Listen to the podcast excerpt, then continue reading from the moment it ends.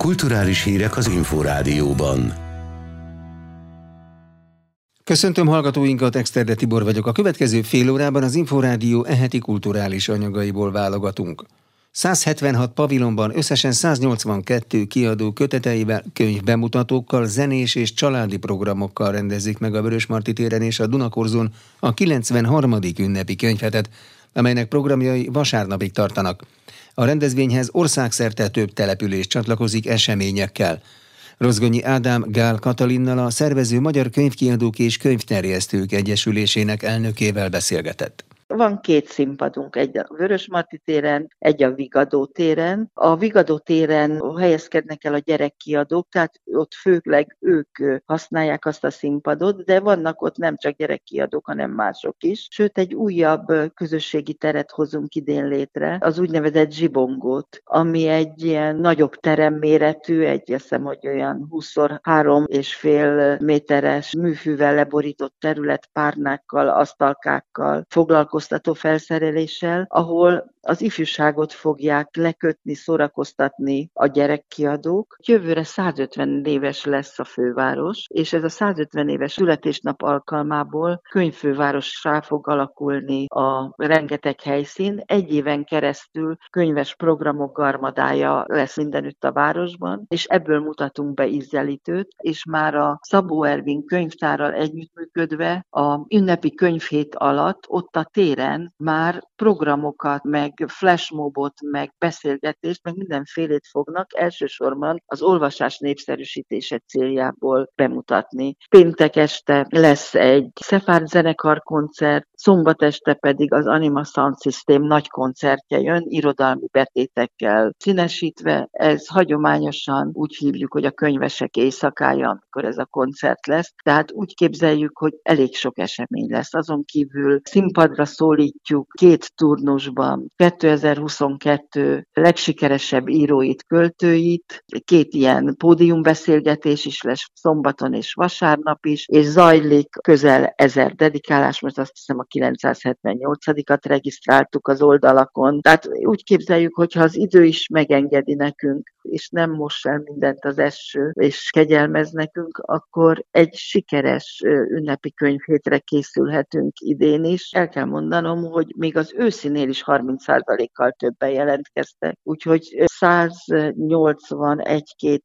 kiállítónk lesz, a 177 standon, néhány standon többen is osztoznak. Akkor ez több mint 180 kiadót jelent. Hát igen, 180 olyan intézmény, mert ezek között ott vannak a patinás régi önálló független kiadók, ott vannak a nagy kereskedelmi láncok által tulajdonolt kiadói csoportok, de a többletet nem a kiadók, üzemszerűen működő kiadók megnövekedett száma adja, hanem most már bejelentkeznek a könyvpiacon jelenléttel bíró kutatóintézetek, múzeumok, állami cégek, közületek, tudományos akadémia, tehát minden olyan hely, ahol van könyvkiadás, de ez a könyvkiadás nem a fő profilja az adott szervezetnek, de a termékeik a kereskedelmi forgalomban elérhetők. Gál Katalin, a Magyar Könyvkiadók és Könyvterjesztők Egyesülésének elnökét hallották. Folkzene, világzene, irodalom, képzőművészet, összművészeti eseményén nőtte ki magát az elmúlt évtizedekben a Kaláka Fesztivál, amelyet idén 42. alkalommal rendeznek meg Egerben. Június 23-a és 26-a között a gyermek és a felnőtt közönség egyaránt számos program közül választhat, amelyekről a kalákafesztivál.hu oldalon találni bővebb információkat. Tatár Timea a közelgő fesztiválról Grillus Dánielt a zenekarvezetőt kérdezte.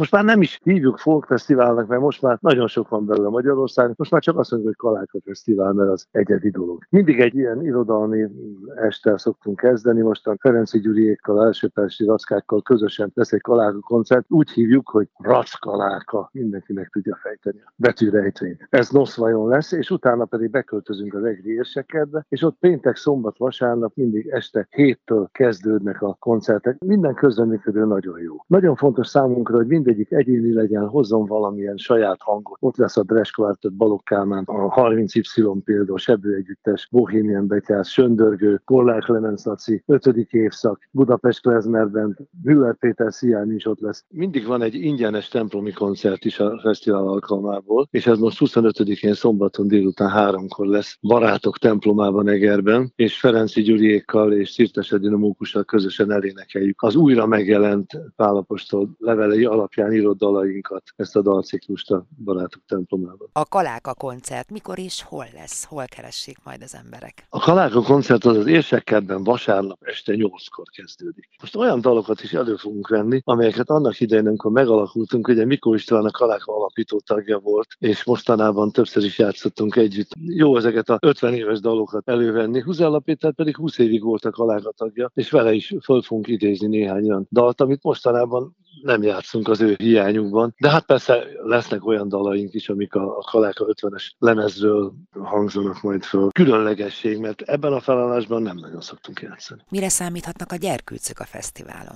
A gyerkőcöknek szombaton és vasárnap délelőtt van koncert. Ott is elsősorban a kalákát mondom, mert mi fogunk játszani, Vilmos Öcsém külön is fog neki koncertet adni, de ott lesz a Várai Lacék, a belvárosi betyárok, akkor a Kolompos együttes, Écsi Gyöngyi, van egy ilyen bábjáték, automatod is nagyon jó pofasz, tavaly is ott volt vándorjátszótér. Egy egész délelőttes program gyakorlatilag a szombaton is és vasárnap is. Ha jól tudom, lesznek nem koncert jellegű programok is így a fesztiválhoz kapcsolódóan. Ezekről mit lehet tudni? Lesz egy kiállításunk, ugye Halmos Béla tavaly lett volna 75 éves, elkészülnek ilyen fölakasztható képek, amiket a kerítésen végig lehet majd nézni Halmos Béla életútjáról és különböző képek az ő, ő életéből. Aztán lesz egy olyan kis fesztivál megnyitó, amikor végig sétálunk az érsekedben azoknál a fáknál, amik hozzánk kötődnek, mert egyszer a Kaláka zenekar is ültetett egy fát, Kányádi Sándor bácsi, amikor a vendégünk volt, Bőjte Csaba egy fenyőfát ültetett, szóval ezeknél a fácskáknál megállunk, és mindenhol énekelünk egy dalt, és ugye a közönséggel együtt sétálgatunk a érsekedben. Grillus Dániel kétszeres Kossuth Díjas magyar zeneszerzőt a Kaláka vezetőjét hallották.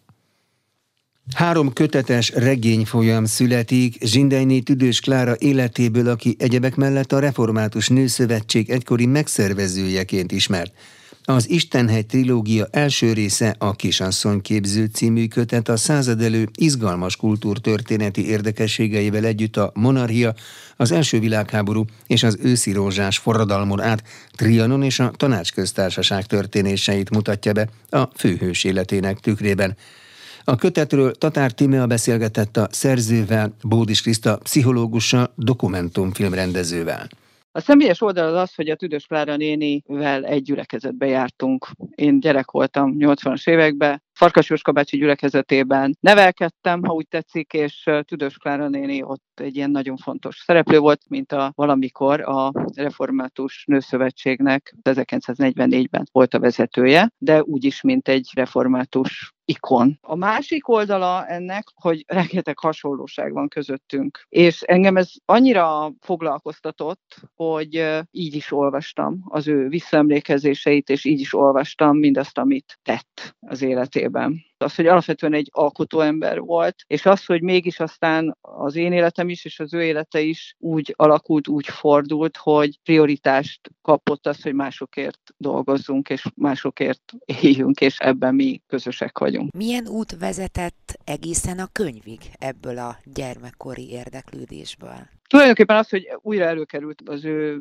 visszaemlékezése a kezembe, és akkor egyértelműen kiáltott belőle egy, egy nagyobb feldolgozás. Először arra gondoltam, hogy ez film után kiállt ez a történet. Aztán ez, ez belassult, és remélem nem hiúsult meg, de minden esetre engem nem tudott abban megállítani, hogy, hogy itt ez egy nagy szabású történet. Egy regény folyamban láttam ezt a történetet, és ennek az első könyve született meg mostanra, ez a kisasszony képző. Az első első kötet az mire fókuszál kifejezetten így Zsidányné Tüdős Klára életútjából. Ugye mindig feltesszük ezeket a kérdéseket, hogy táncos nő, divatdiktátor, igehirdető, középcsatár, filmrendező, író, az első magyar feminista, és sorolhatnánk igazából, de aki elolvassa a kisasszony képzőt, és majd az Isteni trilógiának a három könyvét, annak a számára ki fog derülni, hogy a helyes válasz az, hogy igenis és nem is. És az az érdekes igazából, hogy miképpen igen és miképpen nem lehetett ő ennyi minden. Miközben tényleg bizonyos korszakaiban táncolt, írt, ő hozta divatba a magyar ruhát, egyáltalán magyar stílusú ruhát, és valóban ő volt az első nő, aki például saját forgatókönyvből játékfilmet rendezett. Viszont nem skatujázható be egyetlen szerepkörbe sem. Az ember igazából több a szerepeinél, sőt, szerintem a megvalósult álmainál is több. És az, hogy mindez egyetlen szemében és egy nőben és a 20. században tud megtestesülni, ez hihetetlenül izgalmas kihívás volt számomra. És összességében egyébként, ha mondanom kellene róla valamit, hogy ki volt ő, akkor azt mondanám, hogy egy világigaza. Mert valóban egyébként a vészkorszak idején embermentő volt, és ezért a világigaza díjat is megkapta halála után. De úgy vélem, hogy az árul el a legtöbbet egy emberről, hogyha látjuk, hogy végletes helyzetekben milyen döntést képes hozni, hogy önmagát menti-e, vagy képes többre is másokat megmenteni, másokért élni esetleg az életét feláldozni, és szerintem így együtt hihetetlenül fontos üzenete van az ő történetének. Bódis Kriszta írót, pszichológust, dokumentumfilmrendezőt hallották. A színház épülete egy jól felszerelt művelődési ház szintjén van, ezért a felújítást már nem lehet tovább halogatni, mondta az Inforádió Arena című műsorában Nemcsák Károly, a József Attila színház igazgatója. A riporter Kocsonya Zoltán. Azt gondolom, hogy akkor csinálom jól a munkámat, ha egy olyan színházi modellt építünk föl, amit nyugodt szívvel tudunk továbbadni. Ebből fakadóan van egy komoly tervünk arra, hogy a mi színházépületünket, a József Attila színházat, hisz a József Attila színház ebben a pillanatban az épületét illetően egy jól felszerelt művelődési szinten van. Nagyon sok olyan technikai dologgal nem rendelkezünk, ami egy igazi színházi léthez fontos lenne. Nincs használható zsinórpadlásunk, nincs oldalszínpadunk, a forgó színpadunk elavult, a színpad technikánk elavult, fény- és hangtechnikánkról már nem is beszélve. De kisebb felújítások, korszerűsítések voltak az elmúlt években, Azok és volt. csak ezeket a nagy léptékű Igen, változásokat nem lehetett megtenni. A felújítás az elsősorban a nézők fogadó hmm, a részére. És a igen, a nézőtérre és a, a fogadó részre koncentrálódott, és gyakorlatilag az öltözőket hoztuk olyan állapotba, hogy higiéniailag és egészségi uh-huh. szempontokból megfelelőek legyenek. Igen, hát én ezt meglepődve olvastam, hogy a, hogy a díszletraktára a József Attila Színháznak az is a, nem az épületen belül van, hanem az utca a másik oldalán. Tehát ez azt jelenti, hogy előadásokra az utca másik oldaláról kell a díszleteket átvinni, díszletezni, majd utána az előadás után lebontani és átszállítani megint csak, akár hóban, fagyban. Ez még napközben nem lenne gond, de gondolja meg, hogy előadás után, 10 óra után a kollégáink viszik át a díszletet, természetesen ennek hangja van, tehát a lakóházban élők is elég nehezen viselik mm. ezt az időszakot. Arról nem beszélve, hogy a kollégáink mondjuk este fél egy, egy óra körül indulnak haza, és reggel nyolcra már bent kellene lenni újra a színházban. Ha azt a tervet, ami már elfogadott terv, reméljük, hogy talán gazdasági helyzetünk is olyan lesz, hogy a megvalósítás közelébe jussunk, akkor az emberi erőforrásainkkal is mhm. sokkal gazdaságosabban ez tudnánk milyen nagyságrendű ez a beruházás? Ez a mostani egyébként? beruházás 8-9 milliárd ebben a pillanatban. És erre úgy néz ki, hogy adott lesz a fedezet a következő időszakban? 2018 óta már komolyan miniszteriális szinten foglalkozunk ezzel a témánkkal. Mindig jött valami, ami picit eh, megnyújtott ezt az időszakot, de én azt gondolom, hogy ez alatt a hat év alatt, amióta mi ezt a gondolatot már gyakorlati szempontokat nézve is terveket előkészítve előkészítettük, ennek most már a következő fázis az, hogy találjuk meg azt a forrást, amiben az építkezés el tud kezdődni. Mi az egész építkezést úgy szeretnénk fölállítani és mozgatni, hogy ne kelljen elköltözni a színházból. Erre megvannak a tervek.